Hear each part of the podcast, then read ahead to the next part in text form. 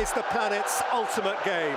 There may well be a storm brewing here tonight in many senses. What can happen today? We wonder.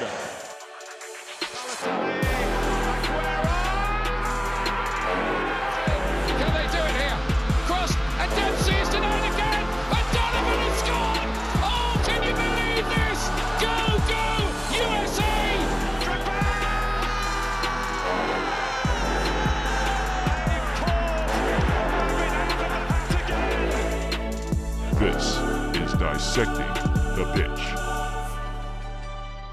Hey, hey, hey, it is Friday, and welcome in to Dissecting the Pitch here on Blaze Radio, as well as on our Apple Podcast and Spotify. I'm Gareth Kwok, and I'm joined alongside my co hosts Edwin Perez and Miller McHaney. And, uh, gentlemen, another busy week of soccer action in the books. And uh, before we get our jam packed show, we got a lot to get through today. But uh, my first question, as always, gentlemen, how are you both doing? Yo, yo, yo. I mean, it seems like we're saying things in threes today, so I gotta start off with that. But I'm doing good. Just such a crazy weekend of Premier League, which, we're gonna talk about. And you know, I I love international football, so each time I can watch that, I enjoy it. I watched the Mexico game, that 1-0 win versus Netherlands, and the World Cup qualifiers for the South America is starting. And I think that's the best qualifiers in the world, but we can talk about that later. All right, all right, all right. I'm doing okay. Um, really happy to be back. Um, we got a bunch of stuff to get through, so I'm just ready to get to it. Yes, sir. Yes, sir. Yes, sir. We got a lot of things to get through today, and uh, we have like an additional segment as well. So uh, we're going to be trying to get through this as fast as possible. But uh, just a reminder for those that are either listening to us uh, maybe for uh, the, another time or listening to us for the very first time. It's uh, we have our one-hour traditional show here on Blaze Radio Online.com, part of the Arizona State University student radio station, and uh, we also are going to post our longer version on our Apple Podcast and Spotify as well. Make sure you follow us on Twitter at Dissect the Pitch. That's where we post all our episodes and post all of our updates and news. And so follow us on Twitter indeed.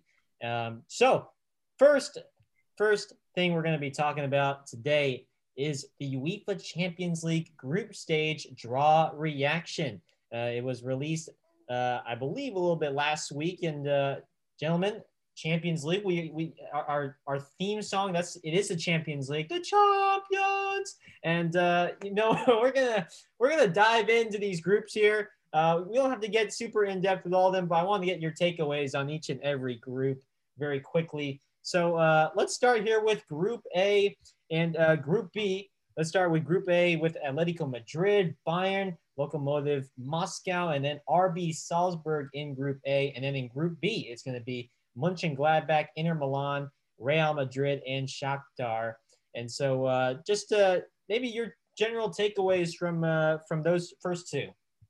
Group B is tougher than it looks. I think a lot of people on paper said Real Madrid can easily take this group, and I think they should be able to take this group. Don't get me wrong, but you have Inter Milan, which I mean, I don't, I don't think I have to explain it or defend that. I think they're a solid team. You got Lautaro Martinez. They got, they got the attack, and they have a solid quality team overall. But then when you look at Shakhtar, many people probably, don't, don't follow soccer super closely are not going to understand how good they are because I mean they're always there. Like they're always they're always that team that's going to be there. They're the Ukrainian giants who kind of will shock you. Playing go, going to playing go to play uh, going to play Shakhtar is such a di- difficult thing to do. And it's not something that's going to be simple for Real Madrid. And it honestly could be one of those games where it's a loss and people are going to start questioning Zidane and, and the whole system that's going on over there. And you got Borussia uh, Mönchengladbach, which is a, a, solid team in Germany. They're not the Borussia Dortmund, they're not the Bayern Munich, but they're one of those teams that are going to threaten you. They're they're not like an e- they're not an easy team. You know, I don't think there's an easy team in that group, so that's why it's so entertaining. And from Group A, what I say, I mean, great matchup in Bayern Atletico. I mean, two teams that play very different football, so that'd be entertaining. But I mean, that's a easy Bayern rollout because I mean they're such a good team. So that's that's the way I, I look at A and B. Yeah, I can't say a whole lot differently uh, than that. I think both groups are pretty kind of clear cut about who's going to win. But um, I, I think Edwin is right in what he said that Group B is definitely tougher than it looks. Um, because I mean, at the end of the day, are Real Madrid and Inter Milan going to win the group? Yes, but are there going to be games where you know? Uh, I can't say this right, but Mönchengladbach and Shakhtar uh, are going to put up a fight. Absolutely, they're going to be there to try and you know play the underdog, and and that's what those teams are best at. So I, I think that um, there's going to be more competitive games, but either way, I think both of these groups are pretty chalked up. Let's move on to Group C and Group D. Group C with Manchester City, Olympiacos, Marseille, and then FC Porto. Group D with Ajax, Atalanta, Liverpool, and then uh, Midtjylland. I'm gonna. I, I apologize if I butchered that name, but uh, quick takeaways from those two as we uh, analyze the UEFA Champions League group stage draw.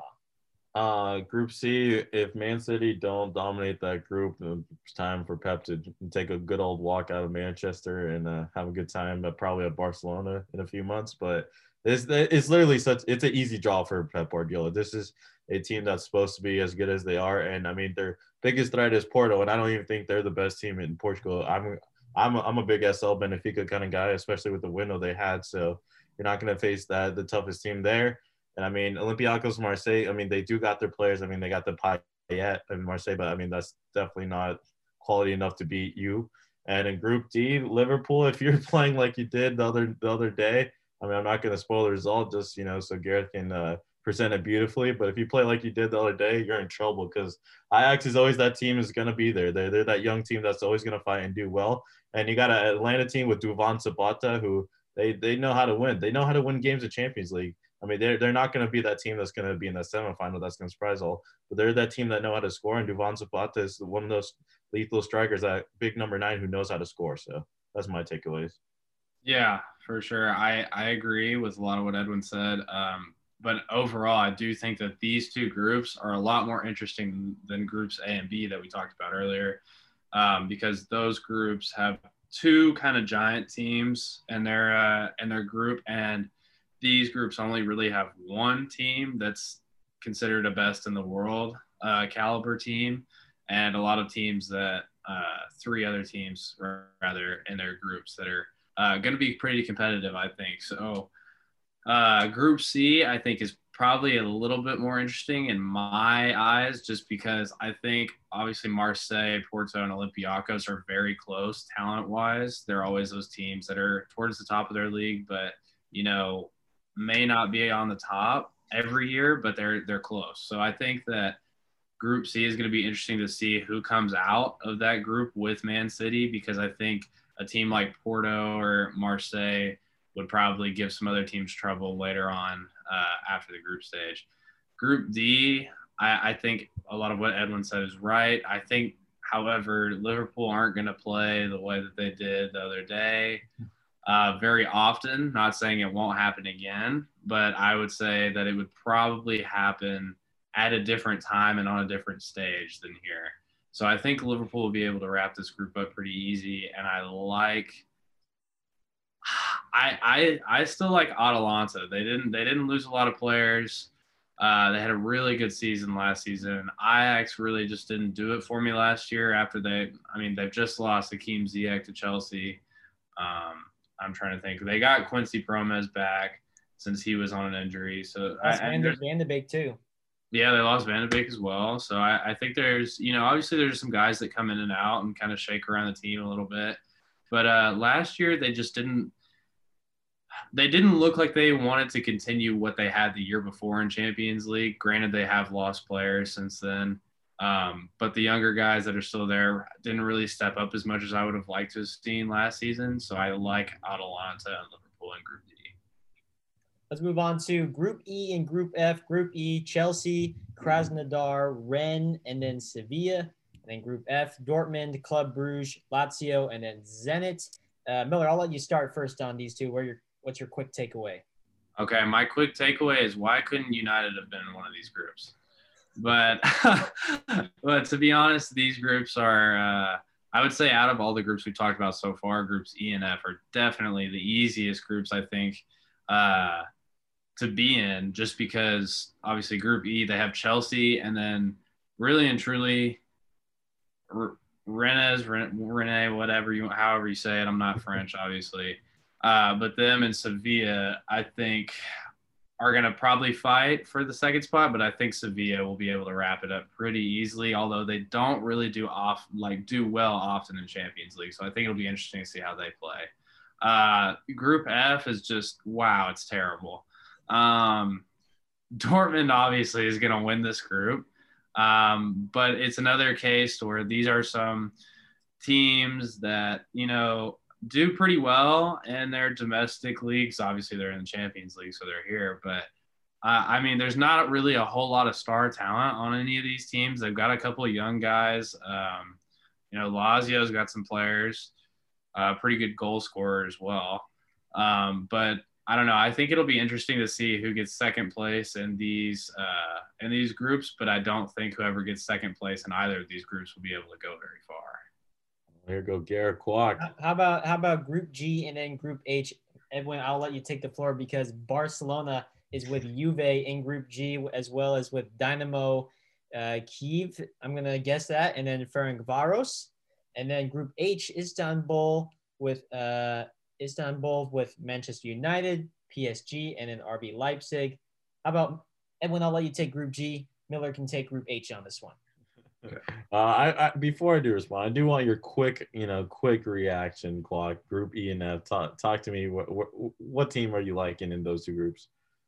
Uh, I like that Krasnodar team a lot. It's a big okay. keeper. Uh, I do like that pick. I, I I'm looking forward to seeing maybe a, a, Chelsea if they can if they can keep going with that chemistry with their new stars if they can move on into the knockout stage. That'd be fun to see. But um, as well as Dortmund, they got that young talent as well, which uh, we do a great job foreshadowing on this show. So we're going to be talking more Dortmund later. But uh, Edwin, how about Messi and Ronaldo in the same group, huh?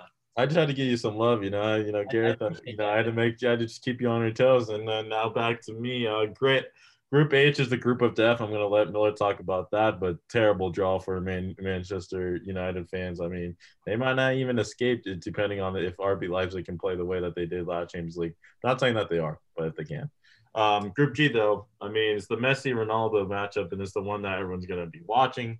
Everyone, you know, cares about, and it's going to be entertaining. I mean, the the winner of those two matches and how how it goes, you know, will win the group. And I think, you know, the loser of those matches would be the second place. That's going to be natural. Um, it's going to be interesting to see how Barcelona do. Because, I mean, the way that they've been playing so far, I mean, it's way too early to tell, but their young players are showing up. Uh, people are figuring out Coutinho is actually playing like he's supposed to be at Barcelona. So things like that are clicking. I mean, the one main question is still why, where's Griezmann and what he's doing for Barcelona because I mean there are still question marks, but I mean it's it's it's it's, it's entertaining. You know what all fans want to see is Messi versus Ronaldo, and we're at least going to get that at the group stage. So it's entertaining. But I'm excited to hear what Manchester United fan feels about the group of death in the Champions League. Well, Edwin, I don't have an exciting answer to give you from a personal standpoint, but to be honest, this group, man, couldn't have had worse luck. Um, I, it's really tough because there's so much history, like with some of these teams being in Champions League. Like obviously, Man United and PSG played each other uh, two years ago in Champions League, and Man United escaped by the hair on their chin. So I, I don't know. I think it's going to be interesting to see. Um, because I think, and I want to say this without any judgment, but I think Istanbul is going to be the most important team in this group. Yeah. Because if there's any chance that they come to play and Leipzig United or PSG just have an off day and they can take some points away, that's going to be where the points are lost. And that's going to be deciding who's going to take uh, the top of the group. Not not who's going to beat each other head to head, but how Istanbul does. Um, so I, I, think it'll be interesting to see. Obviously, Leipzig are a really scary team to play right now. Even when they lost Timo Werner, they still managed to win the game late in Champions League, so that was really impressive. So I, I'm interested to see how they come into it this year and how they look. Also PSG as well because you know they have their good moments and they have their bad moments just like everyone else. Um, Man United is obviously having a very bad moment at the time after uh, losing a game last week to Tottenham. So I, I don't know. I think it's a really interesting time for all these teams to be playing each other. So I'm just really excited to see what happens. I got. I mean, I got Istanbul winning the group, but you know that's just a personal thing. dark, dark horse Champions League winner right there. A dark horse uh, candidate indeed, says Edwin Perez and uh, Miller. Manchester United plays PSG Tuesday, October 20th. Mark your calendar for that, bud. Oh, it's it's definitely marked. definitely marked. All, all the great promo by our own Gareth Kwok. Absolutely. Gotta, gotta, gotta, get, gotta, let the listeners uh, have something to look forward to, you know. But uh, that was our group stage draw reaction of the Champions League first games uh, and match day one beginning October 20th and on Wednesday, October 21st, which is coming up soon. I, I just realized on my calendar. So, nice uh, thank you. Let's move on to our Premier League weekend rapid reaction. Uh, we we we were had it. We had a more more time to talk about last week. I'm gonna try and keep you guys a little bit more on schedule this time, but uh, we got three games that we're gonna go over this week uh, and today. Let's start with Everton taking a 4-2 win over Brighton. Two goals from James Rodriguez, and uh, I mean again, we talked about them last week, but I think it's hard to ignore how good their start has been so far. Uh, with with so far being in first place right now in the Premier League with the those four straight wins. Uh, you didn't ask uh, how fun is this team to watch? Come on, Guac, you got to stick to the stick to what was said. But uh, I'm gonna answer that question. They're a very fun team to watch because I mean, uh, the thing about you know Premier League is not that you have to be the best superstar. You just have to be be playing well and do your role beautifully. And I think that's what Everton is doing. Every player is not the top superstar in the league. You know, I mean, when you think of strikers, I think not fairly so for Richarlison, but you think of Harry Kane and things like that. So I mean, I think they're a fun team because everyone's doing their role. James is just it, it, he's finally getting into his groove this is the James we want to see, and they he finally has a manager who lets him do what he wants. So, how fun is this team to watch? Very fun, Gareth Clark. Well, uh, another team, I guess that you know, Everton's a fun team to watch.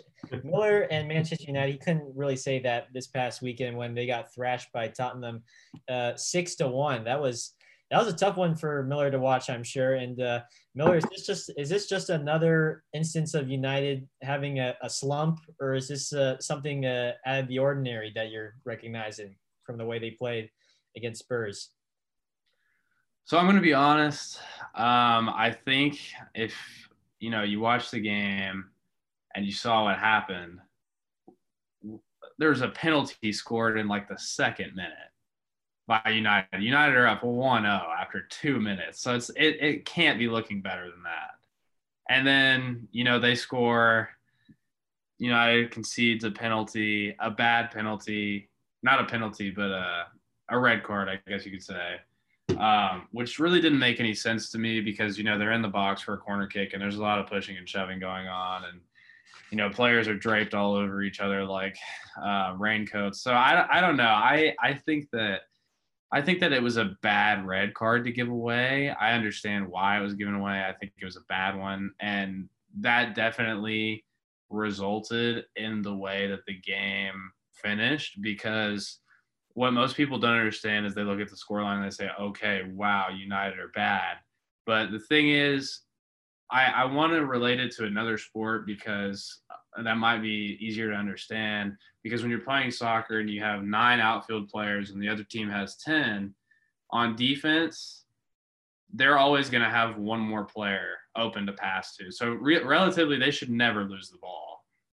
And then when you're going on offense and you only have nine players every single one of your players should be covered because they have 10 guys and they can leave the striker up top for a counter attack. So it, it's really hard to play that tactically and it's really hard to not concede like that. And the other sport I want to kind of uh, compare it to would be basketball. So if you've ever played basketball, imagine playing five on four basketball. Imagine how tough that would be, right? Like you're sitting there saying we have no chance because they've always got one more guy. So it's tough in transition and things like that. If you lose the ball, if you make a mistake, it's probably going to cost you. So I don't know. This game was just very frustrating to watch because of the red card that was so early um, that it influenced the game that much. So I think it would have been a much better game, a lot closer game if it if the red card hadn't have happened. Um, but saying that, I mean, it, it's tough because, like Edwin kind of talked about the Everton game a little bit. Um, none of the top teams right now, and this is kind of leading into the next question I'm sure that you have, Gareth, on the rundown, but uh, none of the top teams right now are really playing that well, to be honest. Every game that you think, okay, this should be chalked up already, it's not. The only team that's really playing really well right now and is in their best form is Everton. Everton are having Everton are the best team in the league right now because of the way that they're playing.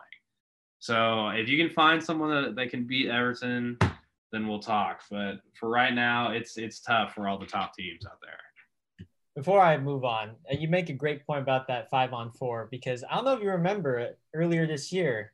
Do you remember what, what we when uh, our intramural basketball team was down a man five on four? because I couldn't play. I yeah, I know.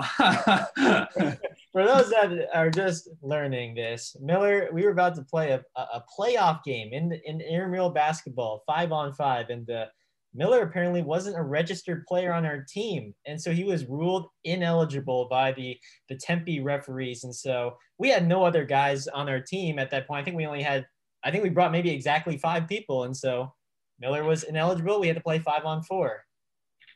How'd that go, Gareth? We almost won. okay. we almost won. You know we did. Wow. If, only, if only Griffin didn't foul out there with maybe uh, 12 seconds left and forfeit us the game, but that's okay. Yeah, that's what a good fight. But yes, to your point, um, pretty hard to play with a man down. And uh, Everton uh, being the one team right now, the team to beat, but there could be a team that is on their heels right now. And uh, I'm going to transition this to Aston Villa taking the seven to two win over Liverpool. You like that transition, Edwin Perez? Seven to two, transit uh, seven to two win, I should say. Um, that is not a typo. Seven wins, uh, a hat trick by Ollie Watkins, two goals from Salah, but yet this was just a, a, a shootout for at least for Aston Villa. They were having fun and uh, pretty pretty embarrassing for manager Jurgen Klopp. And um, I mean, I just any one of you can start on this one, but how do you how do you move on from such a a, a really embarrassing performance on part of, of Liverpool and um, again the, the defense just not being consistent once again. Uh, first, you know, I have to say a few uh, a few points before I get there. Uh, one, Garrett Clark, we get it. You play basketball and you're a baller. You know, go see. I just see you. You had to flex that off. Uh, we get it. Um, secondly, um, you know, maybe Miller, you know, this is just, just recognition. I wouldn't put the house, the the kitchen sink into a Premier League game right now, the way the teams are playing, you know.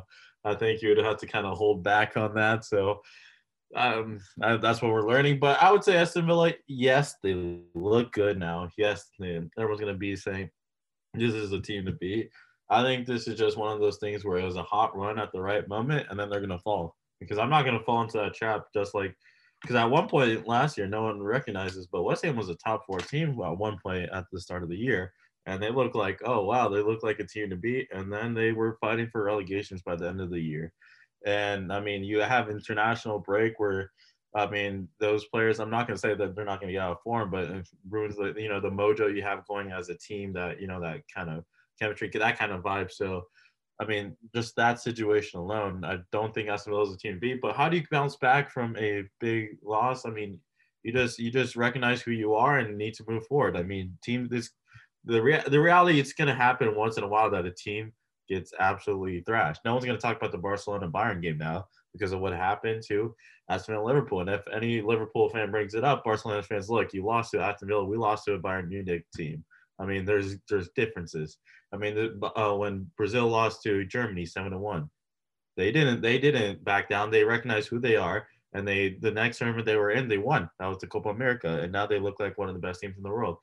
Barcelona lost eight to two. Messi's about to leave. Blah blah blah blah. Now they're looking like a good team that has their young players performing the way they need to. Coutinho is finally in that role that he needs to be in there. They're moving forward. They actually got a young right back and they're building the blocks. So I mean, yes, you you take that hit is what it is, but it's just one game. You know, in one game, I mean, you lose four, you lose one zero, you lose seven to two. I mean, it's still you're getting zero points. The other team's getting three points. So you just take it on the chin. You know, you're Liverpool. You're gonna perform better, and you're a better team. You got a great manager. So just move forward is basically what I would say. yeah, it's it's gonna be whether they can they can move on and, and find a way to regain some of that consistency because it's uh it, it hasn't been it always it hasn't been the most consistent start for them so far uh this season. They, they got the nine points, three wins out of the their four games right now. But um again, with the international break going on, we'll see if they can regain their club form not this weekend, but the next weekend when uh, that they're going to be playing Everton, as a matter of fact. So that should be a, a great matchup. Saturday, October 17th, 4.30 in the morning. Edwin, are we going to get it up for that one? of course, you know I'm always down. You know what? I, I, I usually I don't get up for 4:30 in the morning games, but for that one, I may we might have to pull an all nighter, bud. you know I'm I've always wanted to do it. I yeah, we we're gonna you're gonna be playing FIFA 21 until probably two or three in the morning. We'll get a one hour nap, and then uh, it's time to watch some Everton Liverpool, baby. there's, there's a uh, you know what they say uh, you sleep when you're dead so i mean you just got to keep going baby there's 24 hours in the day for a reason They as uh, as one, someone eloquently uh, said, YOLO. Um, let's move on to our, our next segment here, which is we got more transfer grades to, to give out. So, uh, Dr. Perez, Dr. McHaney, time to put on your thinking caps, your teacher caps. Once again, we got four more players to grade here. Four, probably four of our last players, but for a while at least, as the window has officially closed.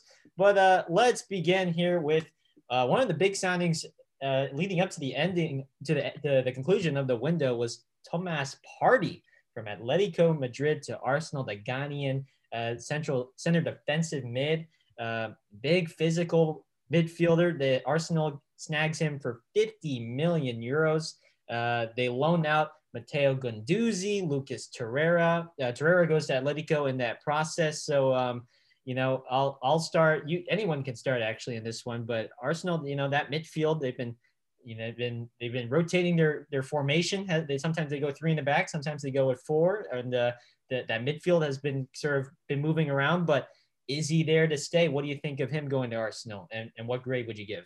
Gareth, I'm gonna let you start first because hear me out. Here, I, I have a proposition. You know, I'm gonna let you go first on this one because you're gonna become the Arsenal expert today, and then I have the Barcelona expert. Then we're gonna ask the Man United expert to go back to back. So you know, I think it's only fair that you grade the first one first. Wow. All right. Gonna put me on the spot here. Moderator on the spot. Look, I you know I think off the just uh, from a base face value standpoint, I'm gonna give it a I'm gonna give it a B plus. Give it a Okay. B plus. I think 50 million. That's a pretty big price for for Partey, but I think he could be a he could be a, a, a good solid force, like a rock in that in that back midfield. He's got that defensive minded presence, and for Arsenal, anything defensively, if it's an upgrade on defense, they'll they'll take it. I think at this point. So I think for for him, they they I think with the way that midfield's just been sort of moving around, they could use somebody that will just be locked in and uh, and and be grounded at that at that spot. So I think um, B plus for now, and uh, I think we'll go from there. Okay, not bad, not bad, Doctor Quack. I see you. Um, I'm gonna agree with some of your favorite boys of all time. That is the ESPN FC crew, and when they said it, it seemed like a uh, more of a last second thing where they're like they didn't get the player they wanted because I think they wanted Aouar. I can't even say his name right, but it's the four letters. You know, so so so hard to say. Yeah, it's so small, but I mean, it seemed like they wanted him. They wanted basically they wanted Zaha at one point. They wanted Aouar. They wanted something. They wanted they they've been linked to a Partey once, but then it seemed like nothing was gonna happen. And then all of a sudden, in deadline day, they're they're desperate to sign someone because, like you said, they, they made the move. So um, they needed to bring someone, and you know who has a release clause that we kind of liked. Partey. I mean, he's not not a terrible player. Don't get wrong. I think he's going to be a solid player for Arsenal, depending on the role that they play him. But I think he's not going to have the season I think a lot of fans want because I mean, we look at Nicolas Pepe. Everyone expected him to be the next I mean, basically Mbappé, I guess. If you're if you're talking about Arsenal, maybe the next Thierry Henry, but he he's not, and I don't think he he will be. But now he's getting more into his role. So I think Arsenal fans are going to hype him up, and for those reasons, I'm going to give him a B B minus. You know, because I don't think they got the player they truly wanted, and they just ended up with option B. So you know, I'm gonna give the B B minus personally. But uh, I'm gonna pass it on to Dr. Miller, a great a great teacher who's been in this game for a while.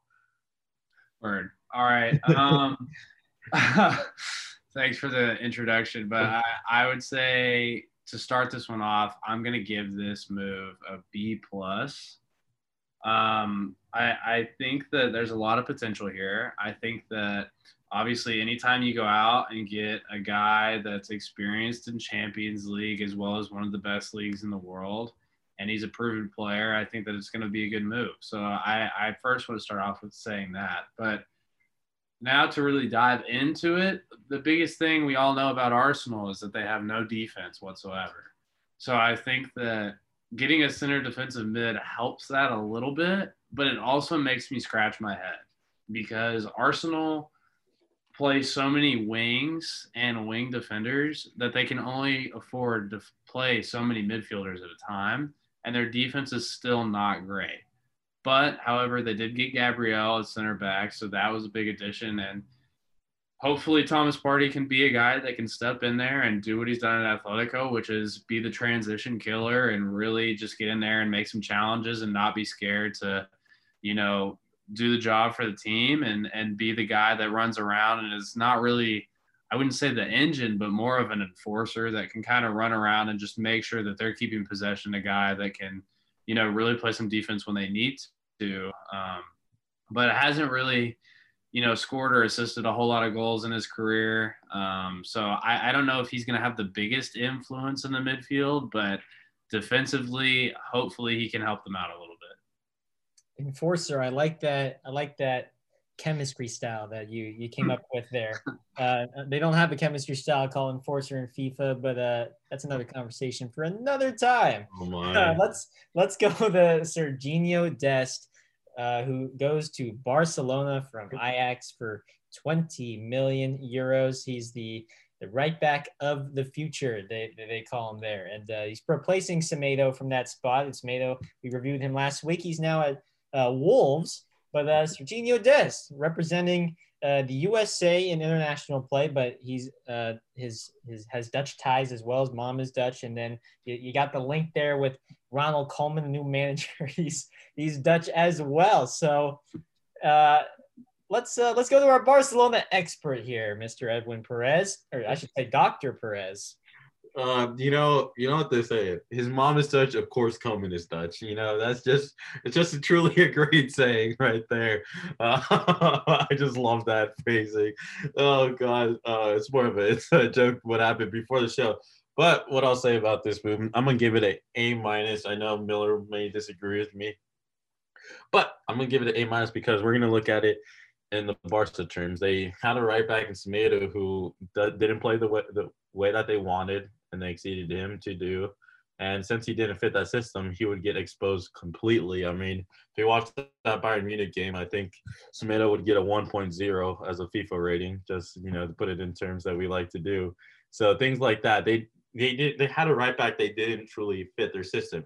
You bring in Koeman, he's going to be your coach, in my opinion, only for a year because the the Barcelona president situation just got interesting with the votes, but we can talk about that next week because that's going to happen more next week or two weeks. But that situation, you, you get a player who he, he knows the coach, he knows what he demands. Uh, in a sense, like they they know the play style that they each want because you know the, the Dutch link up, like you said. I mean, you have a young guy. The thing that I give him a minus is because he's raw. You know, he still needs to develop more. He needs more defensive, and I think Barcelona's going to ask a little too much early on. But he's going to learn and he's going to adapt and be able to fill in that slot at right back better than Sergio Roberto and Semedo. So that's why I'm giving it A minus. I don't not going to give it an A because I think people are calling the next Dani Alves, and I want them to pump their brakes a little bit. We need to calm down. The kid's so young right now, and he's still developing. He still needs to get to that point. But I think he could be a great right back for Barcelona for years to come, and it's pretty cheap for what could be a your right back of the future. So I mean, I think it's just a great move overall. Yeah, I, I mean, I, I think that's a good point. I really like how you said let's let's hold off on the Dani Alves comparisons and, and hopefuls. So, uh, I mean, I'm gonna be honest. It, it's kind of tough right now, um, you know, to to say what's gonna happen because you know this is a player that's you know played well, but is still a bit unproven in a lot of people's eyes. So I think that this will be a good place for him to either break or grow. We've said many times that Real Madrid and Barcelona are kind of uh, places where iron sharpens iron or it breaks. So we're gonna see what happens here with Sergio Dest, and we're hoping that you know he comes out of the fire as one of the best right backs in the world. But I mean, we're we're gonna see. So I, I really think that this is a decent move. Um, I think that you know obviously Koeman going for a lot of Dutch players, and that's kind of how he wants the squad to turn out. But I, I, think that this was one of the better signings, and I think this is uh, a good way to start is by getting more youth, which is the way that Barcelona's been going for you know the better part of the last year now. So I, I'm going to give this one probably a B plus as well. All right, high high grades from our from our professors uh, who've had over 20 years of experience. So you love to see that aspect. Um, all right, we're gonna go to a couple Manchester United uh, signings here now, and um, Miller's shaking his head. No, let's go to let's go to a good one that we, we talked about before the show. Let's go to Alex Telles, uh, a left back um, from FC Porto. United gets him for 15 million euros. That sounds like a pretty darn good price for a, a very proven left back in the in the world, Brazilian. Um, you know, people say he's more of an offensive minded left back. That's kind of his uh, his playing style. But uh, Miller for a United team that has had a lot of defensive woes. Of course, Luke Shaw's been at United for for quite some time, been anchoring that spot. With uh, Alex Telles, what's your grade for him? Gareth, all I can say is this is a sigh of relief for United fans everywhere. Um, finally got a pretty good signing that that's proven that the team can feel good about, the fans can feel good about. Um, I honestly don't see a way that his game doesn't transition well to the Premier League. He's been very offensive. Uh, if there's a Premier League player, I'd have to kind of uh, compare him to right now.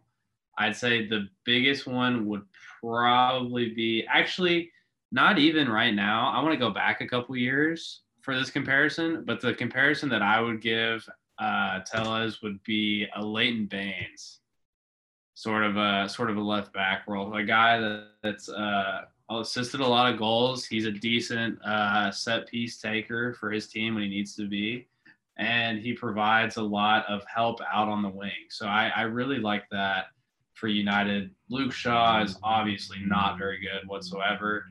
So I'm surprised that he's been there this long. But um, I think that Telles is really probably the top guy that you could you could go out there and get at this position today. I, I don't think there's a whole lot of better left backs in the world uh, than Alex Telles. I think he's a top five left back in the world. I think obviously Alphonso Davies and there's some other guy. Jordi Alba's probably up there as well. There's some other guys that are pretty good. But I, I, think he's in the top five to 10 left backs in the world right now. So really good to get that on your team, um, especially when you're fixing to go into Champions League and it's kind of been rocky here and there. I, I think it's a really good grade, and I'm going to give it an A minus.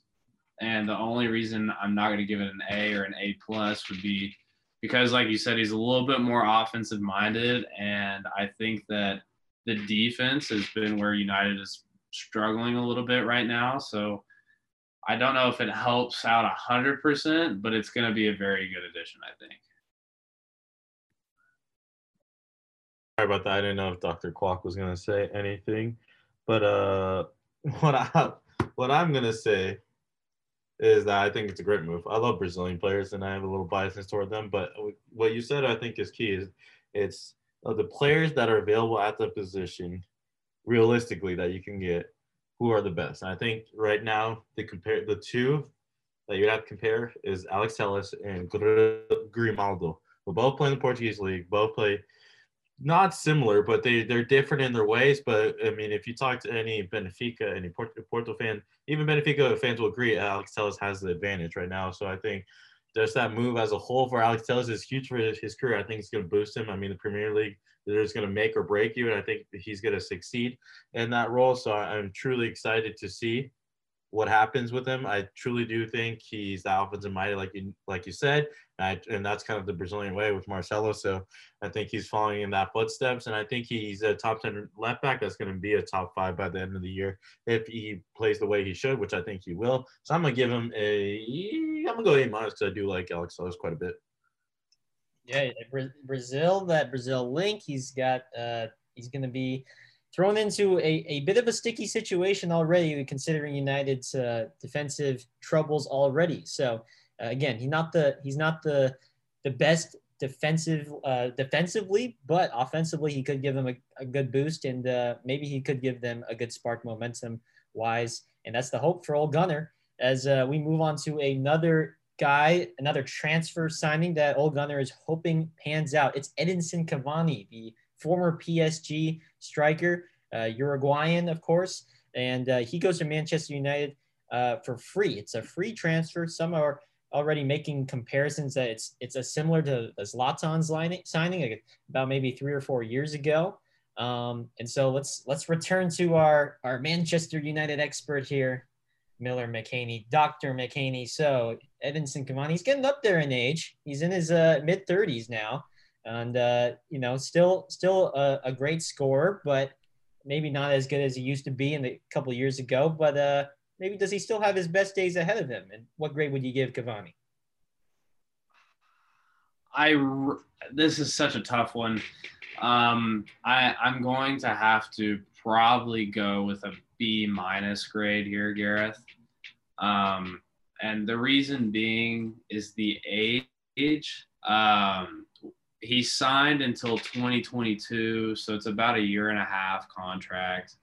Um, the biggest thing being that we pay, or not we, rather, Man United paid Cavani a lot of money for his services, a lot more than they probably should have, especially because he's a free agent. So you, you didn't necessarily have to buy him out or pay a transfer fee or anything like that. Um, so I think that that part is really kind of what irks me as a as a grader here because I think that it was a little unnecessary. Uh, United did have a need for another striker. Art didn't necessarily need to be of the quality of Cavani. It could have been somebody a little bit lower. Cavani, I think, is still a good striker in my head. He's he's you know a bigger guy, a physical a physical guy, um, can win the aerial battles for you, things like that. So I think that's that's something a team could always use. So I, I think it's a decent signing in that sense. But at the same time, he's been injured. He's missed about 36 games in the last two seasons or so. And um, that's a little bit kind of concerning. Uh, but the, the the best thing that that you wanted to hear was when Cavani's agent came out and said, he signed for United because he wants to show PSG uh, how they made a mistake in letting him go. So I, I think that that's going to be pretty interesting to watch if he gets if he gets some playing time against PSG in the Champions League early on. I, I think that that story will be uh, developing into something pretty interesting if he can get some playing time. So right now I'm going to give it a B minus, but I give it the potential of a B plus, uh, depending on how he plays and how long he stays healthy for. That is fair. I don't. I'm not gonna add too much because you know I think uh, you covered it well. I'm gonna give it a C plus just because it is free. I mean, it's not like you went out and had to spend money. I mean, and I mean, wor- worst case scenario, he's just a free guy. Takes some wage. He's on your bench, and I mean, he can help the young stars and talk to them because I mean, Cavani has that knowledge. I mean, best case scenario, he's your backup number nine. That's you know lethal off the bench and can help you in big situations, like the Champions League, which he can prove that he can score. So I mean, things like that. But obviously, it's not a, a move that's gonna make uh, Man United fans go and buy that Cavani jersey because they're not like I, I've been waiting for Cavani. They're more waiting for Sancho. If that ever happens, then I'll tell you that it's gonna sell out really quick. But I don't think Cavani's that kind of guy, so I'm giving it a C plus a C plus. That's the lowest grade so far out of these four. I heard uh, Miller that they're Manchester United. They're going to give Cavani the number seven jersey, which is uh, ironic because that could have been Jadon Sancho uh, this summer or this fall, I guess. Yeah, I, I definitely shed a tear after that one, but what what can you do, you know? What can you do? Well, thanks again to our uh, our our um, our doctors in the field. They've been so they've been they've been studying the sport for such a, a long time in their lives, and uh, they can provide some expertise on these transfer grades. I know I'm stretching it out here, but uh, we we give our that's our grades for Thomas Partey, Serginho Dest, Alex Telles, and then Edinson Cavani. Of course, the transfer window has now closed, and so it, the the whole whirlwind of the transfers and of uh, players getting moved is finally coming to an end for now until we reach the winter transfer window, and that should be a, another fun conversation for next time. But uh, let's move on to our next topic here, and that's uh, uh, let's let's move on to the United States in the Bundesliga. We've had some really fun U.S. players taking the spotlight so far uh, in in the past couple of weeks in the Bundesliga, and we got two to to talk about here and and discuss maybe why you should be looking out for them and and what what what our um, our panel here between Edwin and Miller what they have to think and say about them. Let's start with uh, Chris Richards here the, from Bayern Munich. He's only 20 years old. He's a defender, and uh, already he is being thrown into the starting 11, an FC Dallas product, and uh, he's already, from what um, already reporters are saying, he's already looking to be making a case as the starting right back over Benjamin Pavard, which is saying something. Had an assist to Lewandowski in the win over Hertha Berlin. And so, um, for any one of you uh, gentlemen, what do you think this says about him and, and the confidence Hansi Flick has in him to have to start a guy only 20 years old? He's playing on the best team right now in the world, Chris Richards. I mean, first I do gotta address. I do enjoy every time we get the intro to a new topic. It's like we we just start the episode. I mean, talking to the panel that is and President Miller McKinney. We're, we're introducing a new panel every time. Last time it was Dr. Miller and Dr. Edwin. This time it's Mr. Edwin and Mr. Edwin, uh, Mr. Miller McKinney. So I just do just gotta address that that much. And uh, I, I, I just got to keep him on his heels, you know. I, I always like to do Look, that. It gets, it gets, it gets a little bit mundane just saying Miller and Edwin all the time. Gotta gotta spice things up here. That's what I know, but you know, you could just move on to the next topic because I think people know. You know, if if you're listening to us, you know who Miller McKinney and Edwin Perez is, and you know who Garrett Kwak is. So, I mean, but I'm gonna talk about the American. No worries, I'm not gonna give you any more harsh things.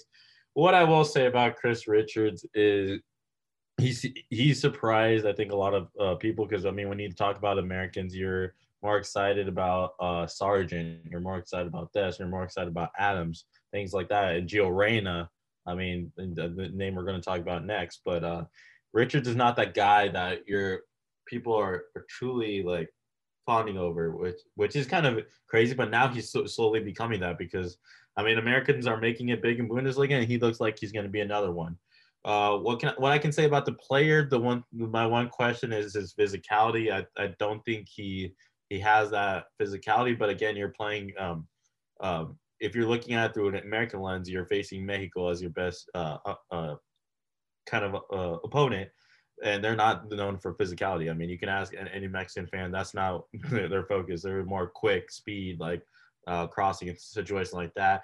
And what Chris Richards does is he's an aggressive. He's an aggressive defender, which can be good or bad. It can be good because he gets over aggressive and he's going to leave those passing lanes open on accident and he's going to overexpose himself.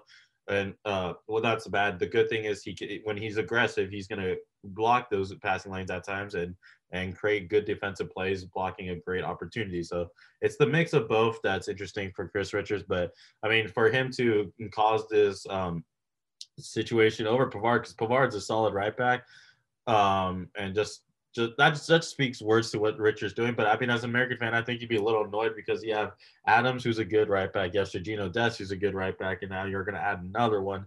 Um, they need help in other spaces. Christian Pulisic is not just going to uh, carry the team with three right backs. I mean, I mean, obviously they have their other players, but they need they need that type of quality in like other situations, other center backs, other left backs, and you know other positions. So it you know it's great to see. But I mean, it, one American I'd be more excited for is Connor De La Fuente. We're not going to talk about him today. That, that's an exciting guy over Richards. But uh, you know, maybe next time because I, did, I didn't know we are going to talk about the Americans in the Bundesliga. I promote some Americans in La Liga, but that, that that's just my opinion. But I had to pass it to my other panel member, Mr. Miller McKinney. Uh, first of all, uh, great to meet you. I mean, I, I met a guy that's pretty similar to you, like Dr. Miller McKinney, but seems like you're a new person in Mr. Miller McKinney. So I just want to say, uh, great to meet you, Miller.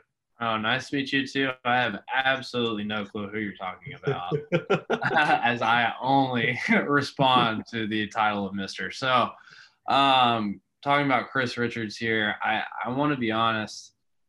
I think it's really interesting, but I, I don't think that you can really put too much on what people are saying about this kid yet because something that Bayern Munich really likes to do a lot more than other teams is play their youth because yes, they are the best team in the world and they know that they have the Bundesliga wrapped around their finger. So they can afford to do that from time to time when they have, you know, a guy get injured on the wing or if they have a guy get injured at striker, if Lewandowski says, you know, I need a game off, they, they can afford to do that. And last season, they did that with a guy named Joshua Zirkzee as well.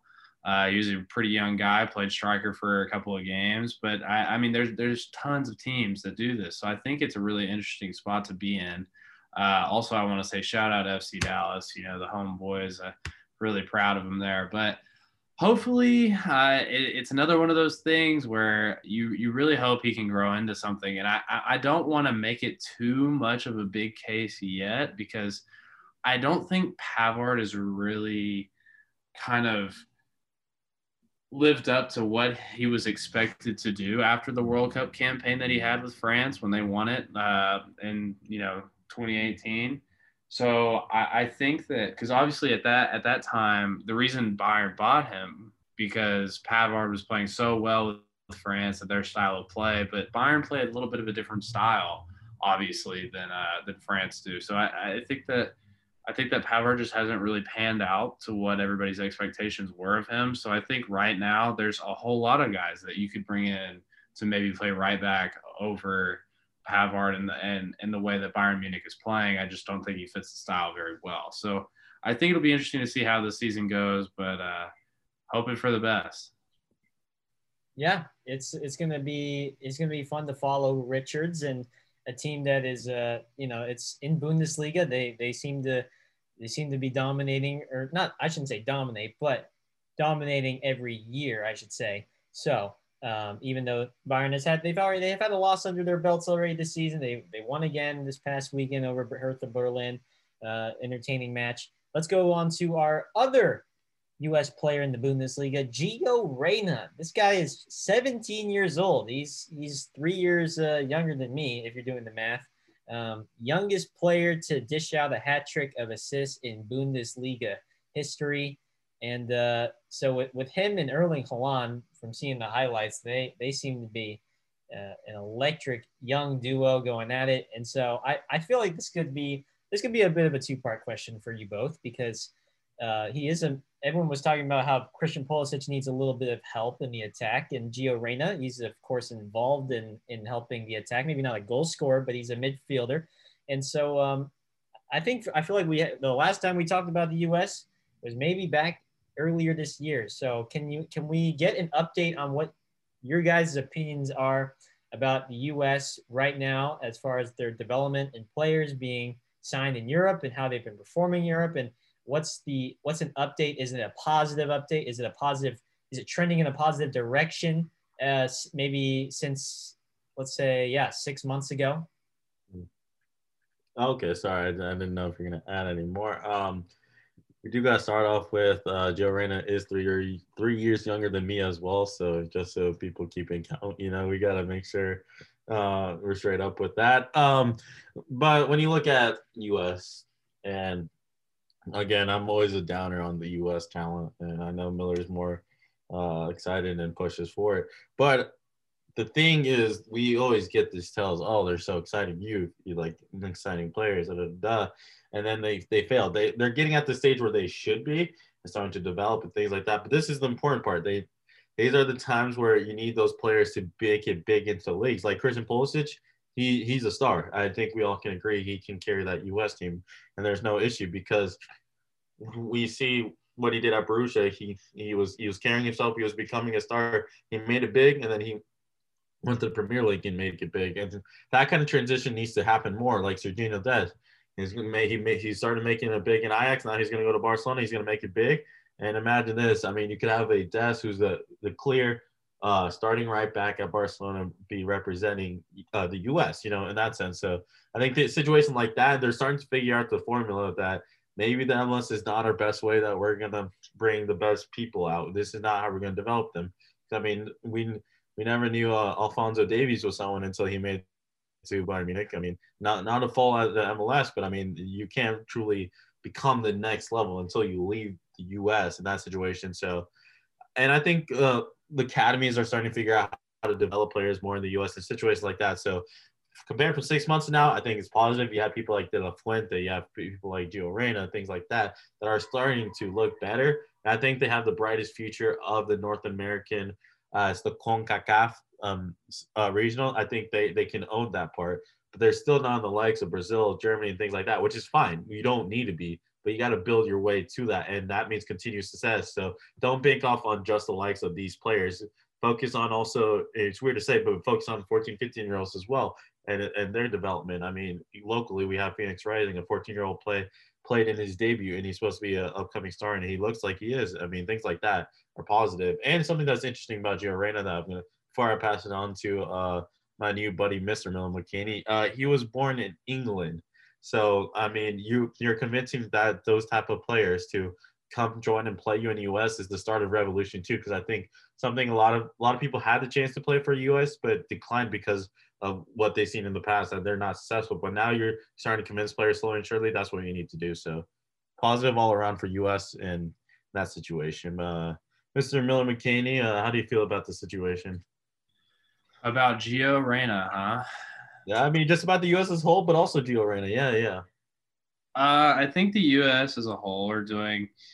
Uh, I mean, what they need to be doing. There's not really a whole lot else that I think that they can really do. Honestly, it just takes time. It's one of those things where as long as you bring in the youth and you, you try and develop your guys and have them go play other places where they can get better, I think that the, it just takes time. So in terms of the U.S., I think they're doing the right thing. The the players are doing the right stuff, and hopefully they can get the most out of it and put something together in the next couple of years to actually make a World Cup entertaining. But Gio Reyna as a player is very filthy.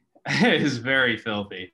He, you know, he may only be 17 and maybe he's one of those guys that doesn't end up panning out in five or six years and being what he should be, but right now he looks really good. I mean, Dortmund are so fun to watch already with Haaland being there scoring all these go- goals and and Sancho is playing well and you know they've they've got Julian Brandt and some other guys there that are pretty good at what they do. And it's just really exciting to see somebody that's 17 years old being able to pop into the squad and and you know assist a couple goals here and there, just make some people look silly. So I, I don't know. I, I really like the kid and I, I think that there's a lot to be said about him right now. Um, but I, I think that you know as long as they keep playing in these uh, foreign leagues and with these bigger teams, they can get a lot of mentoring and a lot of development going, and and hopefully these guys can get a lot better. It's all about getting the right coaching and, and finding the right fit, and that's uh, I think it's a a good indication of these two have uh, have shown that the U.S. and their development it's it's going to be a, a build up, it's going to be a process, but that it is in a a positive direction uh, since we last talked about them, since we last uh, brought this up in the conversation. So let's now f- move on to our final two segments of this show as we begin to wrap it up here on this Friday. Let's get to our Miller Time segment where our own Miller McKinney is going to uh, profile a, a, couple of games that you know maybe you're, feeling cheeky with your money this weekend. You, you, you, you don't mind spending some bucks on it might as bet well. Your uh, house. Yeah. Bet your house. Bet your house. I'm telling bet, you, do oh, international bet the, bet the house, or as Miller likes to say, the kitchen sink. He said that last week. So um, there's some good international games to do it, man. I mean, oh yes, indeed. France, France, Portugal, man. All I'm saying, that game is nice. So might be worth the bet of the house and the sink and make it entertaining. But Woo! Miller time, we get it's all up to you, man. Whatever you say, I'm putting a million dollars on in my whole tuition. on, That's- so that's- pressure's on you. That's really tough. okay. okay. Okay. All right. You're not getting your money back for this one. All right. okay. So over about the next week or so, there's a lot of games going on. Um, I'm gonna be honest. There's there's some real real interesting matchups here that you wouldn't normally see. So, to be honest, it's really tough. But I, I there's a couple games I want to highlight. So these are a little bit later. These are about a week from today. There's a couple games that I want to talk about. Um, Belgium and Switzerland are going to play each other. good game, good game. I think, yeah, obviously it should be a, a better game to watch, but obviously we're, we're sending the kitchen sink on Belgium because they should never lose to Switzerland ever with the talent that those boys have out there. Um, another really good game that we're hoping for is Netherlands and Spain the same day. I personally would take out a loan and bet it all on Spain in this game. Oh heck yeah, I like that. So that way, when when you win the money, you you could pay the half back to the bank that you owe them, and then you can walk away with the other half. Um, so I I would say to bet on Spain in this game because the Netherlands played today. Um, didn't look that great. Gonna be honest, didn't didn't look too impressive. So I, I, I and Spain played Portugal today, and I think Spain and Portugal is one of those games that's gonna start to become more of a European classic every year that we watch it until Ronaldo retires, because the games while Ronaldo's playing and Spain have a bunch of really good talent all the time. Those games are always really interesting. Adama Traore played well today as well, so that was really interesting to watch. So I think those this Spain Netherlands game could have something similar to that. Um, and then another game that I would say probably bet a lot of money on. Oh man, it, it's it's really tough because this could really go either way. But next Tuesday, there's a friendly. And Edwin, this game's near and dear to your heart. Japan is playing Ivory Coast. Oh heck yeah. Bring me some Kubo. Lay the house on Ivory Coast. oh, what? Excuse- Wait, hold on, hold on, hold on, hold on, hold on, hold on. You don't understand. Kubo is filthy. That Japan team is gonna be. Kubo can only play one position, not 11 for him. Pul- Pulisic can only play one position, but he carries that team at times. That's fair. But that being said, if you have the money, lay it down on Ivory Coast. Japan's a decent team. Ivory Coast is also a decent team. But historically, Ivory Coast have been a team that can play in these tough games and really edge out these matches is one of the best teams in Africa. So I'm going to say that. Edwin might not agree with me, No, but I, I, would say that. I'm gonna go. I'm gonna do a first and Miller time. I'm a, you know, if I was a money man, I'm gonna put my house and money on a game, and something that's gonna happen this this upcoming days is the World Cup qualifiers, the CONMEBOL World Cup qualifiers. That I think the best qualifiers in the world because they're the toughest ones. Even against the smaller teams, you're gonna look bad. But if I were to bet my money, I would take that money with Ivory Coast off, and I'm putting it on Brazil versus Peru. And the situation there, Peru's not without their top scorer of Paolo Guerrero, the Culebra. They're not without Farfan. Their two best players are not going to be there. Brazil is going to bring a Neymar, Richarlison, Coutinho, Everton, players that are performing very well right now. The only situation is they don't have their keeper. Alisson is hurt, but I mean, you have Ederson. When you have a situation where Ederson's your backup, I think you're pretty you're pretty uh, safe in that situation. So if I were to put my house and and you know money on anything, I think I'm putting it on the Brazil Peru game. And I wouldn't say that normally because Peru with those two players are a pretty good team, but not without those two teams, I think Brazil can win comfortably. Oh, am I surprised by that? well, let's uh let's move on to our very last segment here. Thanks again, uh, Miller. He's been wearing a lot of different hats today. He's been putting on the, the teacher hat. He's been putting on our, our regular guest panel hat. He's been putting on our our uh, our um, you know, our, our Bovada hat for once. And then now we move on to Mr. Edwin Perez, who has our latest Edwin segment, and he's going to wrap up our show for us. Mr. Perez. Welcome, uh, welcome to the podcast listeners because I know this ain't gonna make the radio cut because I, I know the timing situation and I understand this. Uh, so uh, I'm giving the. uh, I know, I know it's true. Don't even uh, come at me right now.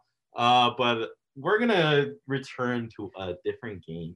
We're gonna return to a one that you both like playing, and it was my Jersey game we are to play that game where I have jerseys. It's the international break. I have quite a few international jerseys on deck. I think all of them are out. If not, I do have a list right next to me to prove them wrong. And instead of this week, a lot of them don't have players. So you have so sometimes you do, you can get a three pointer if you can get the you're gonna get the country, the color of the jersey. So you're gonna have to know at least a little, a little bit about the uh, colors of the countries and things like that and then the player sometimes. So you, there is possibility of three points. There is a country that does have four jerseys on it. That's the you're gonna make your most. Oh, there's two actually. There's two countries, but but the one country has three player jerseys on it. So one of them doesn't have a player on the back. So that's a lot of points. You do hit it. Um, I believe Miller won last time, so I I do have to give him the right to uh, to go first this time, and I'm gonna let him go. Like I said, it's gonna be country, the color of the jersey. So like, let's say if it's a four one, you have to tell me, oh yeah. I mean, for example, I'm trying to think of one I don't have. Um, Paraguay. Let's say it's pair Paraguay, and I have four of them. You have to tell me, oh yeah, three reds and one white, and things like that. So we do do that. But Miller, tell me the country you're gonna go with first. All right, Netherlands, orange. Oh, Okay, okay. There's um, there is a player on it. There is a player on it. So for another Two point. easy. Van Dijk. That is correct. A three pointer already off the bat. You see, that's easy, Gareth, but I think you have an easy one that you can get for quite a lot of points. But I do gotta show it off, you know, and I think it's a nice jersey that is Virgil. pretty, pretty clean jersey, if I say so myself. But Gareth, here you go. Let's go with uh uh I the only I, can I go with your exotic France jersey, the white one? Oh, yeah, that's a classic one. That's a special player one too. Classic Neymar Junior Junior jersey. there, wait, so you uh Brazil, uh, France actually has two. So you have to tell, you have, you have to tell me France white. France white. France, like both of them, Yeah. And then isn't it isn't it Neymar Junior Junior on the back? and there's another player. Um Griezmann. Mm, so I'm gonna give you the point. There's one white. Uh, Yeah. But the other one is the black and blue. One of them is Neymar Jr. Jr. My, uh, you know, my uh, All-Star player, my uh, player for pro clubs, and then is uh, N'Golo Kanté. Oh wow. I did not I mean, that's a classic jersey, truly. So you got two French players. That's two points. You got the color. You got one player. So you got four points. Okay.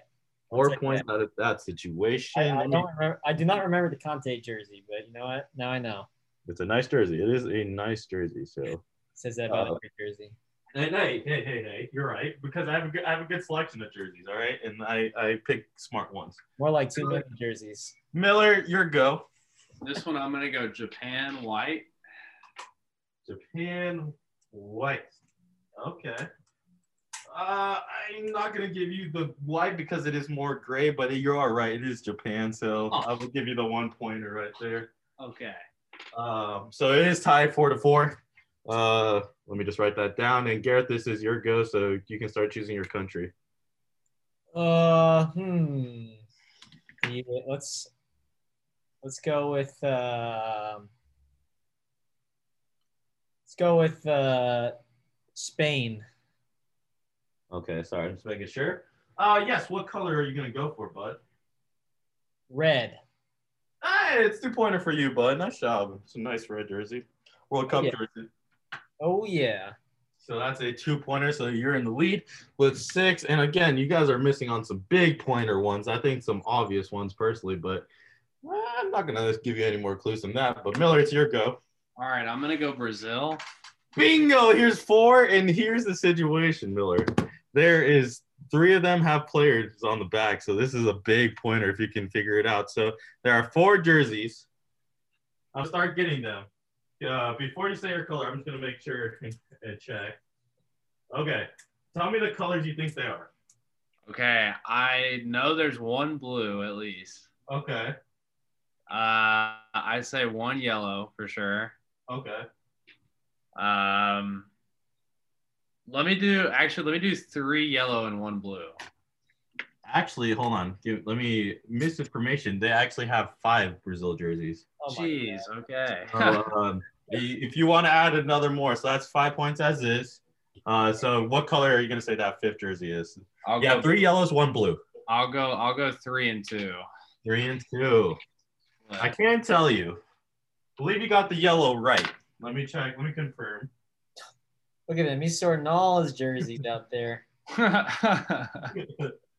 Actually, you got the yellow. You got so there's two yellows. So I'll give you those two points. So that's plus two, and two blues. That is correct. I do have two two blues, but I do have a white one. A white. Okay. So um, you do have nine points so far for this question alone. Now I need now you there's players. There's players on the back, and Okay.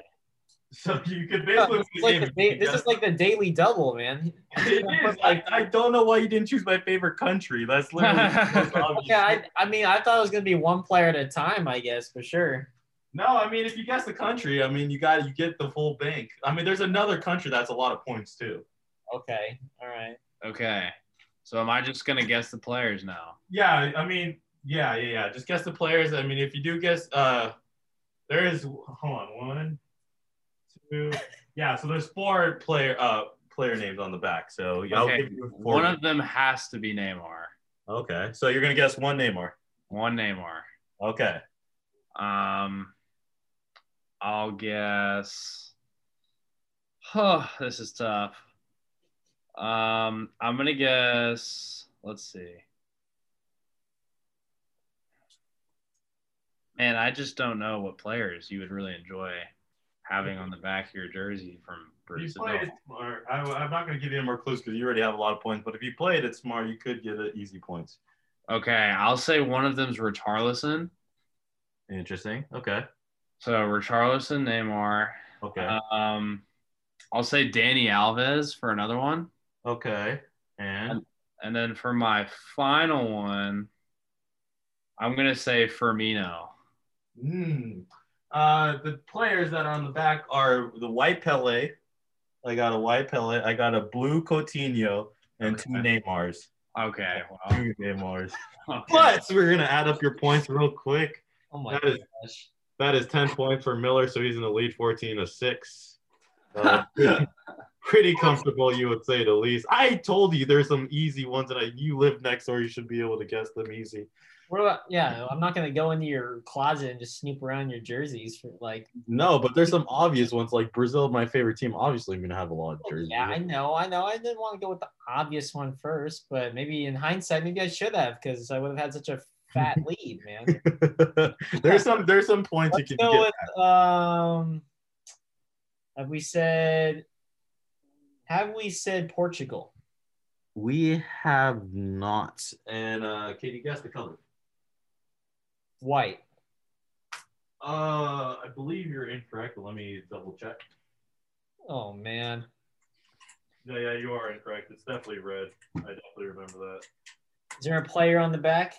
Uh there is not. I hate to inform you. Oh, God. oh my God! This So it's a one-pointer. landslide.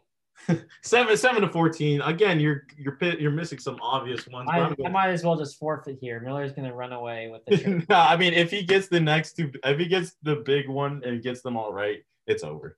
I mean, All right. we'll I'm gonna go Colombia yellow for mine. Oh man, oh man, Colombia's another four one. Oh man, the Colombia is a big one right there. That is four points. You know what? This will end the game, but I'm curious. Let me pull up my four Colombia ones. Uh, okay. Yep, yep. And there's a player. There's one player, but guess the color of the jerseys. Of the four, Yeah, of the four. okay, I'll say two yellow, one red, one white. I'll give you two. Uh, so it's actually three yellow, one red. Okay. So two yellow, and you said red, so you get three points. So that's a seven pointer. And now you can guess the player for the eight eight points. It has to be okay. There's only two possible options here. Yeah, you're wrong. Falcao or James. Uh, you know, I feel bad, and I'm gonna say this since the game's basically over after this. I'm gonna say it's none of the two. It's neither of the two. No, it's a player I truly enjoy. We talk about him a bit in the show. He's uh one of the well-known, one of the you know he plays in a bigger team. You know he, he's not as dominant. He's kind of older, but he, he he's kind of a fun player. He uh, he kind of plays like the right mid right role. You know he plays in that right side.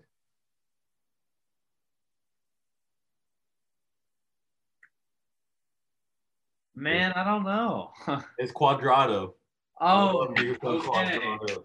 Okay, fair enough. I didn't think about him. All right. You know, Garrett, you know, just to give you a, a at least a, a good second place, I'll double the points. This is this will end it off because Miller clearly wins. With that points added, I think it's like he's over at 20 and you're at seven. Yeah, But it's- to give you a funny- over. It's uh, you can just say it's over. No, like- no, no. I'll give you one more. I'll give you one chance. Here, here. This is fair. This is fair. All right. I'll give you. So I have. I'm gonna tell you this. I'm gonna give you two options: either Mexico or U.S. And one of those two, I have two jerseys. That's two colors and two players. If you get this one, at least you have a more closer lead. This is basically seven two. lose though. If you ain't first, you're last, as Ricky Bobby said. well, yeah, you're right, but I mean, it's better than losing seven two. You know. All right, I will go with Mexico. Okay, that's correct. I, I like where you're starting. All right, what's the colors of the jerseys? Uh, green and white. You got one of them right. It is it's green and black. Ah, Now guess the two players. Now I will give you a hint. One of them is just both of them are just huge names of Mexico. When you think of Mexico, you got you think of these players. One more recently plays for a big club um, in Italy, and one plays uh, one's just a big name who used to be used to grace the Premier League for a little bit, and then he dipped. So one is definitely Chicharito. Oh, you're right. That is the Other one, I am not as sure on, but I know it. yeah. He I think he knows it. um, They even oh make no, I know, I know, Chucky Lozano. There you go. There you go. So you didn't lose as bad now. You got Yeah, the! And after the score, it's like 12 to like 22 if last time I checked. I mean, there's a few. left, I mean, the, point, in the, and- and whenever if Sky Sports interviews me on the post game interview, they're gonna be like, "What's the reason you lost?" And I said, "Well, my opponent just got the daily double, and he got, he got like twenty of his point. He got like half of his points on just one question. Just don't get it like that. I guess it's, it's life is unfair, as they say. hey, Garrett, the, for a moral victory, which is my favorite jersey? And it's not one that I mentioned already. Um, I like it because of the cool design. I think it's so unique. I, I should give you a an hint. international jersey. Yeah, it's an international jersey. Um, Think of like a team that has like cool jerseys, like really cool that always kill it, as people say on social media. oh, Ni- the Nigeria jersey. Yeah, my favorite jersey, baby, is the Nigeria. Hey, the. African teams they they produce some very very nice high quality jerseys. All right, right, you got to give the win to Miller McKinney. Filthy win, truly. You know, two. I think that's two and zero in, in uh, this the last few, maybe three and two zero. and zero, zero and two, schmo. Um, you know what? I'll, it's okay. We're gonna we're gonna come back with a vengeance next week. But uh, we are long overdue here on this podcast. Thank you again for that beautiful segment. And uh, final thoughts, final words from you, gentlemen. Watch the Conmebol Bowl World Cup qualifiers. I cannot reiterate it. It's the most entertaining qualifiers, and I'm not going to give a whole segment because we don't have the time. But playing in Bolivia, you think it's easy, but the players literally run out of breath and they literally can't breathe after the game because it's so hard to play in Bolivia. Then you go face in Ecuador where it's a little hotter, Chile where it's a little the humidity is a little different. Like th- that makes the Conmebol Bowl so interesting and so hard that a team like Brazil realistically could lose to Bolivia and people in CONMEBOL wouldn't be as mad because it's so hard to play there. So definitely give it a watch. Uh, games to watch, I'll give you uh, Brazil versus Bolivia. I think Brazil is headed to Bolivia, so that match is always interesting. And Uruguay, Chile, two good big South American teams facing off each other early on. Always makes for an interesting matchup. So Uruguay, Chile, Brazil, Bolivia. Um, those are two great games. Definitely watch that. Maybe don't put your house because it's so interesting, but Brazil, Peru, I'll put the house on. I I would say just have a good time playing FIFA 21. Really soak it in and Yeah. enjoy it. I've had a great time playing it so far. So if if you have a chance to play it, sit down for a couple hours and really enjoy it. Makes you remember why you love and hate the game.